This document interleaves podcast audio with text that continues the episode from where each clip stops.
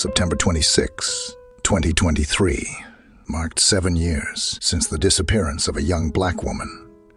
On this tragic anniversary, the young woman's mother stood in front of a crowd of people and said something very bold. It turns out that for months, the police have kept the identity of a person of interest a secret. They claimed that they were so uncertain of his involvement in the case that they didn't want the public to know who he was. That wasn't enough for this mother. She knew that this man was one of the last to see her alive. She knew that this man had gone to jail for hurting young black women before. She even spoke to the man, and she knew that he was lying about what happened to her daughter that night. Without the help of the police, she decided to take matters into her own hands. This is the story of Keeshae Jacobs.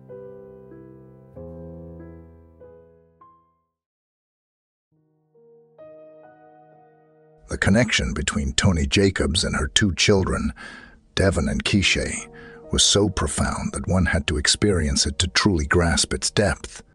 To an outsider, the trio might easily be mistaken for a tight-knit group of friends, given the unquestionable strength of their bond. Devon, born on July 29, 1991, and Keeshae, born on August 6, 1995, formed a close family unit with their single mother in Richmond, Virginia. While single motherhood brought them even closer, it also fueled Tony's determination. Juggling various customer service jobs, Tony ensured financial stability for her family, creating an environment that was both secure and comfortable. Amidst their responsibilities, Tony made sure there was room for leisure, often treating her children to trips to their favorite amusement park King's Dominion. Tony's commitment reached beyond her immediate family. She actively involved their extended family in the children's lives. Regular visits to relatives on the coast became a cherished part of their routine, fostering a sense of connection and community. And despite the significant age difference between them, Keeshae and Devon shared an exceptionally close sibling bond that fascinated everyone. Their relationship was distinctive and went beyond the typical dynamics found in most sibling connections. As time inevitably marched on, Tony's children couldn't escape the march of time. Devon, upon graduating from high school, made the choice to remain in Richmond and stay close to his mother and sister. Keeshae embarked on her high school journey, where her vibrant personality quickly earned her popularity. Joining the cheerleading squad was a natural fit for her, and under Tony's coaching, she not only made the team but effortlessly kept pace with her teammates. Throughout Keeshae's high school years, she regularly confided in Tony about the various teenage dramas, particularly those involving boys. Tony was always attentive and listened to her daughter's stories.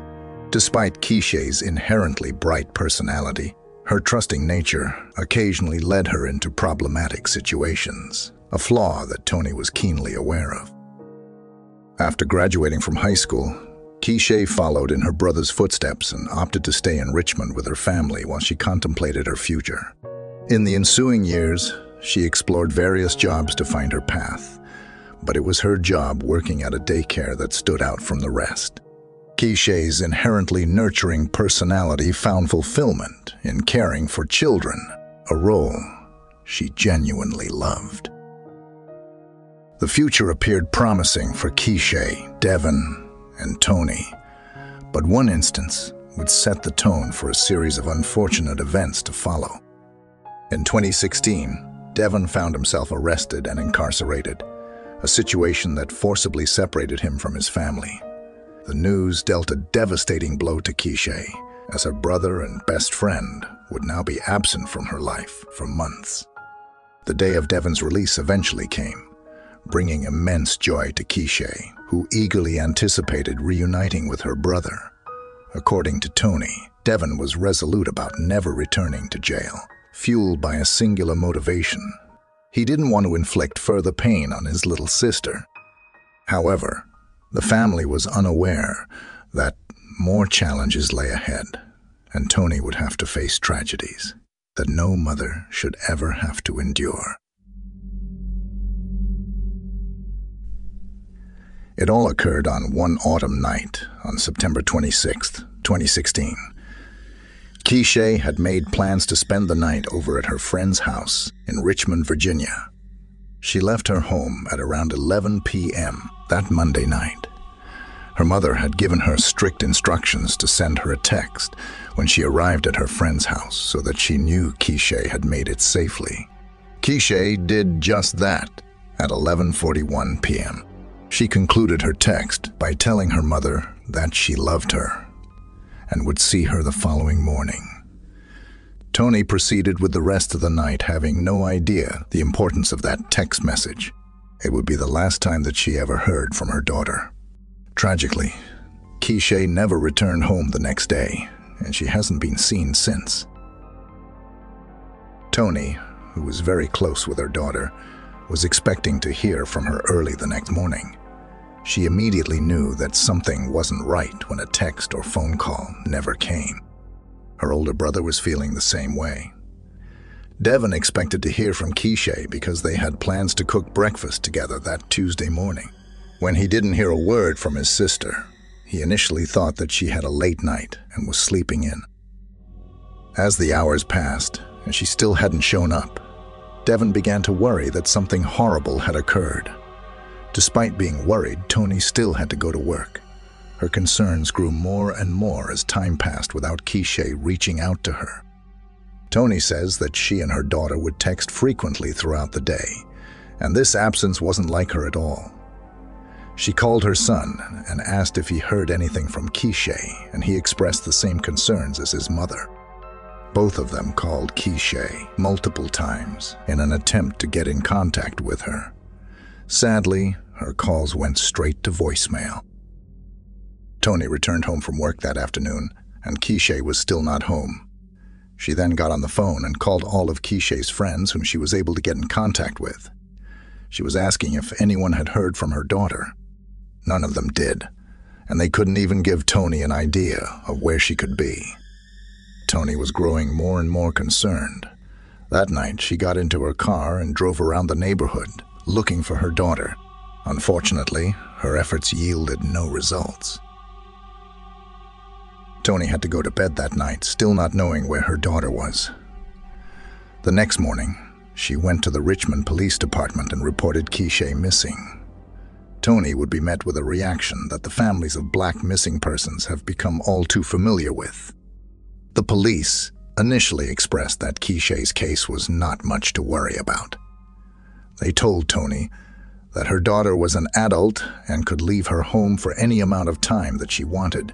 Tony was determined to convince them that this absence was out of the ordinary.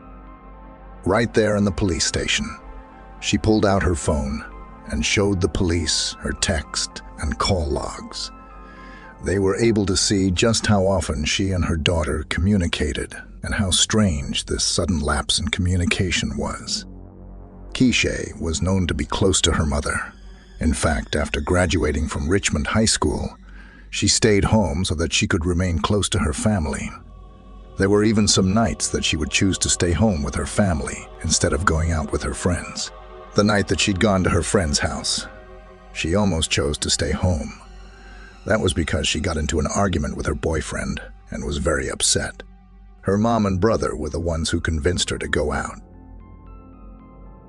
After getting home from the police station, Tony was visited by some of Keeshae's friends. Initially, her friends said that they had no idea where she went after leaving her friend's house that morning. It turns out that they were covering for her. They informed Tony that Keeshae had gone to visit a man who was renting a room in a house on Broad Street in the Church Hill section of Richmond. Keeshae's friends never explained why they withheld that information from her mother. Nonetheless, they took Tony to the house where she was dropped off. Tony knocked on the door of the home, and a man opened the door. When she asked the man if he knew Keeshae, he admitted that he did know her, but hadn't seen her since 5 p.m on Monday. Tony says that the man then continuously changed his story.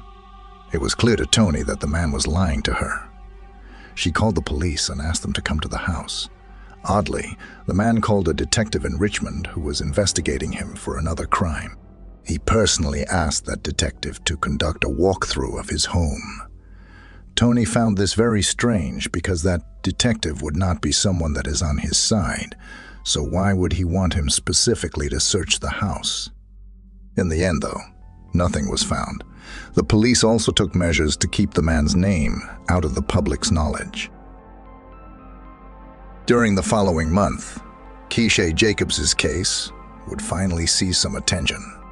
On October 4th, 2016, a press conference was held to update the public about Keeshae's disappearance.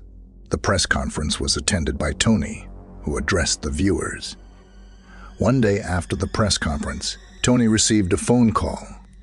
It was from the owner of the house where Keeshae's friends said they'd dropped her off. It turns out that the man who answered the door was only living there temporarily.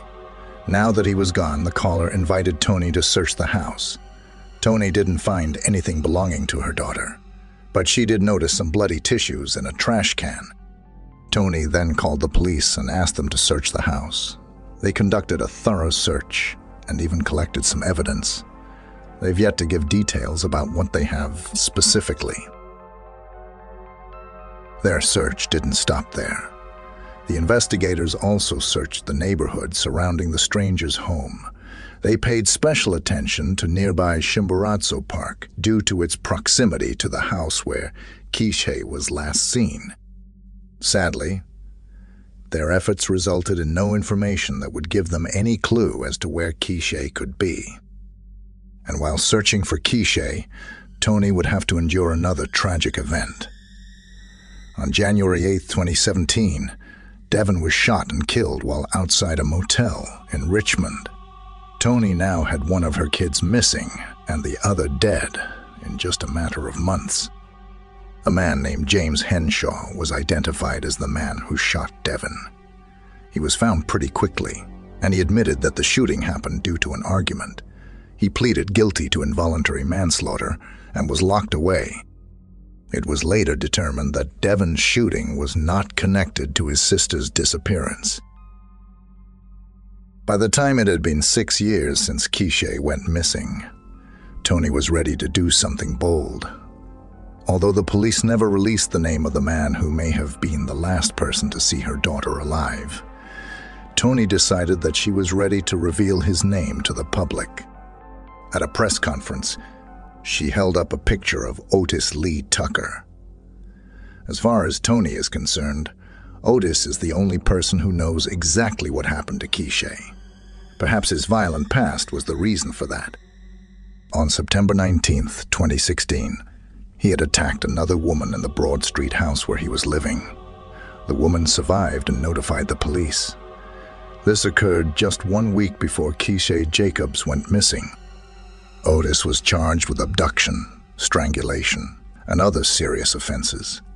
In February 2017, he was sentenced to five years in prison after pleading guilty to the charges. Otis was released in 2021 and left Virginia. It wouldn't even be two months before he struck again. He was arrested and charged with second-degree murder in the death of Ashley Fowler while he was living in Jacksonville, Florida. In September of 2023, he was sentenced to life in prison for the murder.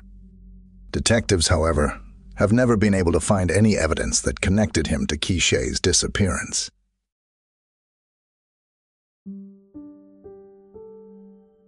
For more than seven years, Keeshae Jacobs has been missing, yet her memory endures. Tony remains unwavering in her hope that Keeshae is still alive. She persists in the battle for her family, a struggle that mirrors the profound bond they shared. She draws strength from memories of happier times, visits to King's Dominion, their favorite ride on the Grizzly Coaster, and joyful moments at the beach. These cherished memories propel Tony to seek justice, not just for her children, but also for herself. To this day, Keeshae Jacobs is still missing.